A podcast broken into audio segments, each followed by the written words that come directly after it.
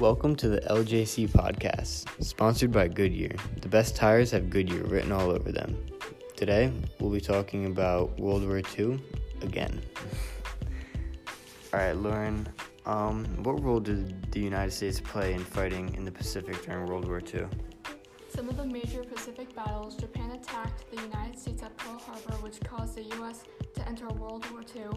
The Allies reached their great turning point in the Pacific War, the defeat of the Japanese at the battles of Guadalcanal and in February nineteen forty-three. All right, Jordan, um... how did the tactic of island hopping help change the tide of the war in the Pacific? Island hopping consisted of taking over an island and establishing a military base there. There was a military strategy employed by the Allies in the Pacific War against the Axis powers like Japan during World War Two. The base was used as a launching point for the attack and to take over any other island. Island hopping allowed the U S to gain control over significant islands in the Pacific to get close enough to Japan to la- to launch a mainland invasion.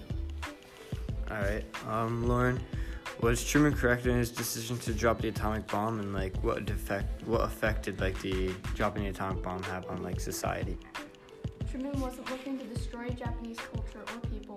The goal, the goal was to destroy Japan's ability to make war. So really, it was just a defensive. It was just a defensive tactic for Truman. He dropped the bomb on Hiroshima. He dropped to get Japanese to surrender quickly before Stalin had a chance to enter the war in the Pacific. All right, Jordan. And uh, what was the overall impact that World War Two had on society? Many people were very scared of World War Two because no one really knew what was going on, and it's not like you can call someone up and find out.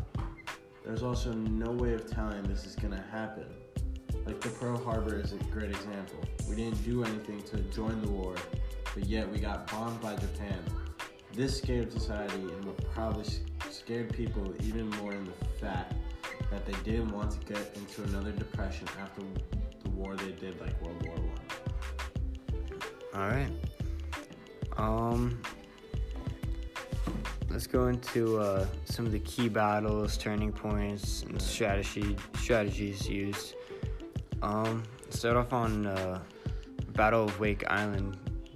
Uh, Jordan, you want to start off with a summary of that? The Battle of Wake Island began simultaneously with the attack on Pearl Harbor Naval slash Air Base in Hawaii and ended on December twenty-third, nineteen forty-one, with the surrender of the American forces to the Empire of Japan. And uh, why was this event important? Wake Island is a tiny island in Micronesia. Micronesia, thank you there. Gotcha. Micronesia in the Pacific Ocean, located a little more than halfway of the way from Honolulu to Guam, and is best known for its role in World War Two.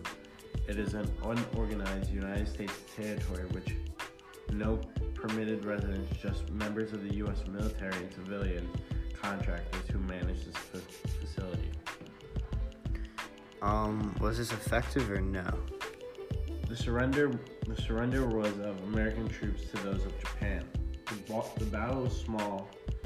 Uh, the battle was for a small island in the Central Pacific, with the Marines and civil civilians of the island defending against invaders from Japan. All right, uh, let's talk about the Philippines campaign. Quick summary on that. The Philippines campaign was the American and Filipino campaign to defeat the ex- expel the Imperial Japanese forces occupying the Philippines during World War Two. All right, and was this, why was this like an important strategy? Philippines played a, a played a critical role in, role in American strategy during World War Two. Before the war, the United States had a large number of troops stationed on the islands. In several battles, the Japanese were able to defeat the American and Filipino forces and quickly occupy the Philippines. Do you think this tactic was effective? The, the defense of the Philippines was the long, longest resistance to the Japanese Imperial Army in the initial stages of World War Two. All right, Lauren, uh, let's talk about the uh, Doolittle Raid. also known as the Tokyo Raid, was an air raid by the United States on the Japanese capital Tokyo and other places on the island off Honshu during World War Two, the first air operation to strike the Japanese home islands, which was on Saturday, April eighteenth, nineteen forty-two. I'm yawning. Alright, um, and what was, like, the tactics they used? Doolittle Raid on April eighteenth, nineteen forty-two was a surprise attack on Tokyo, Japan by the U S bombers during World War Two. Little damage resulted, but the raid was a boost to American morale in the low point in the war. Alright, and do you think their tactics were effective or not?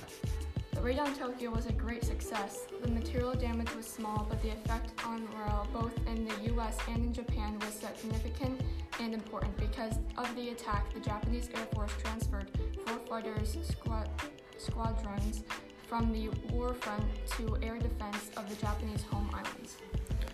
Alright, Jordan, uh, let's talk about Battle of the Coral Sea.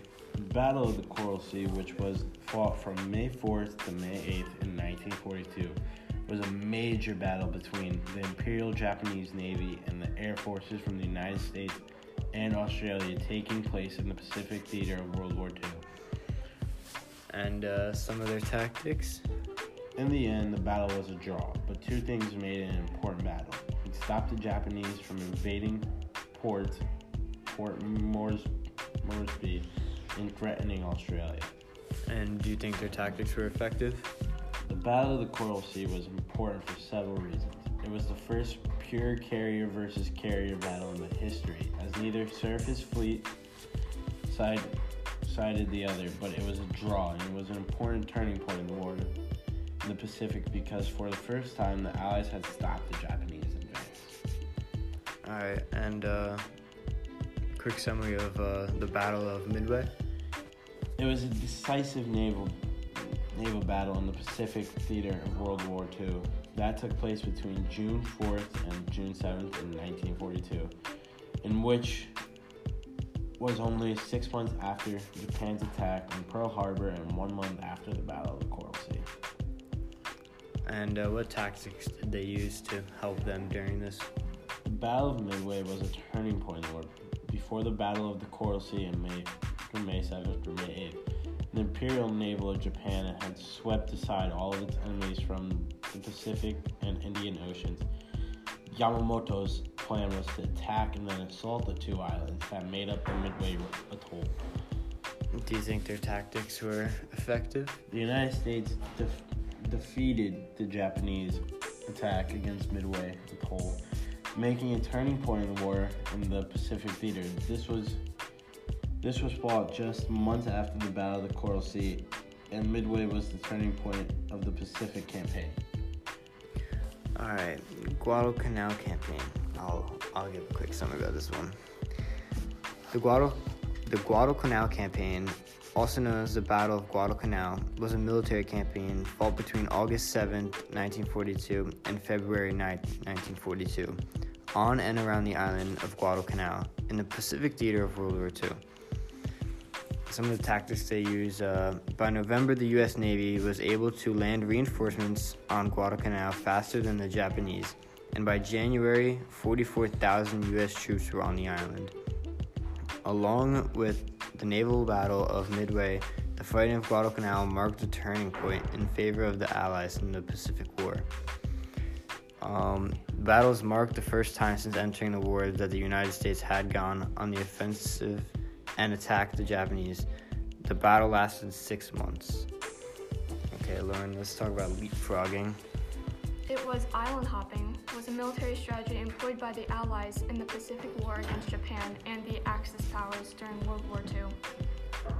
Okay, what were some strategies they used? It entailed bypassing and isolating heavily fortified Japanese positions while preparing to take over important islands. And do you think these strategies were effective? The island hopping campaign was successful. It allowed the U S to gain control over sufficient islands in the Pacific to get close enough to Japan to launch a mainland inv- invasion. The U S made plans to end the war quickly and force Japan's surrender. All right, Jordan, let's uh, talk about the attack on Pearl Harbor, since this is kind of the reason we joined World War Two in the first place.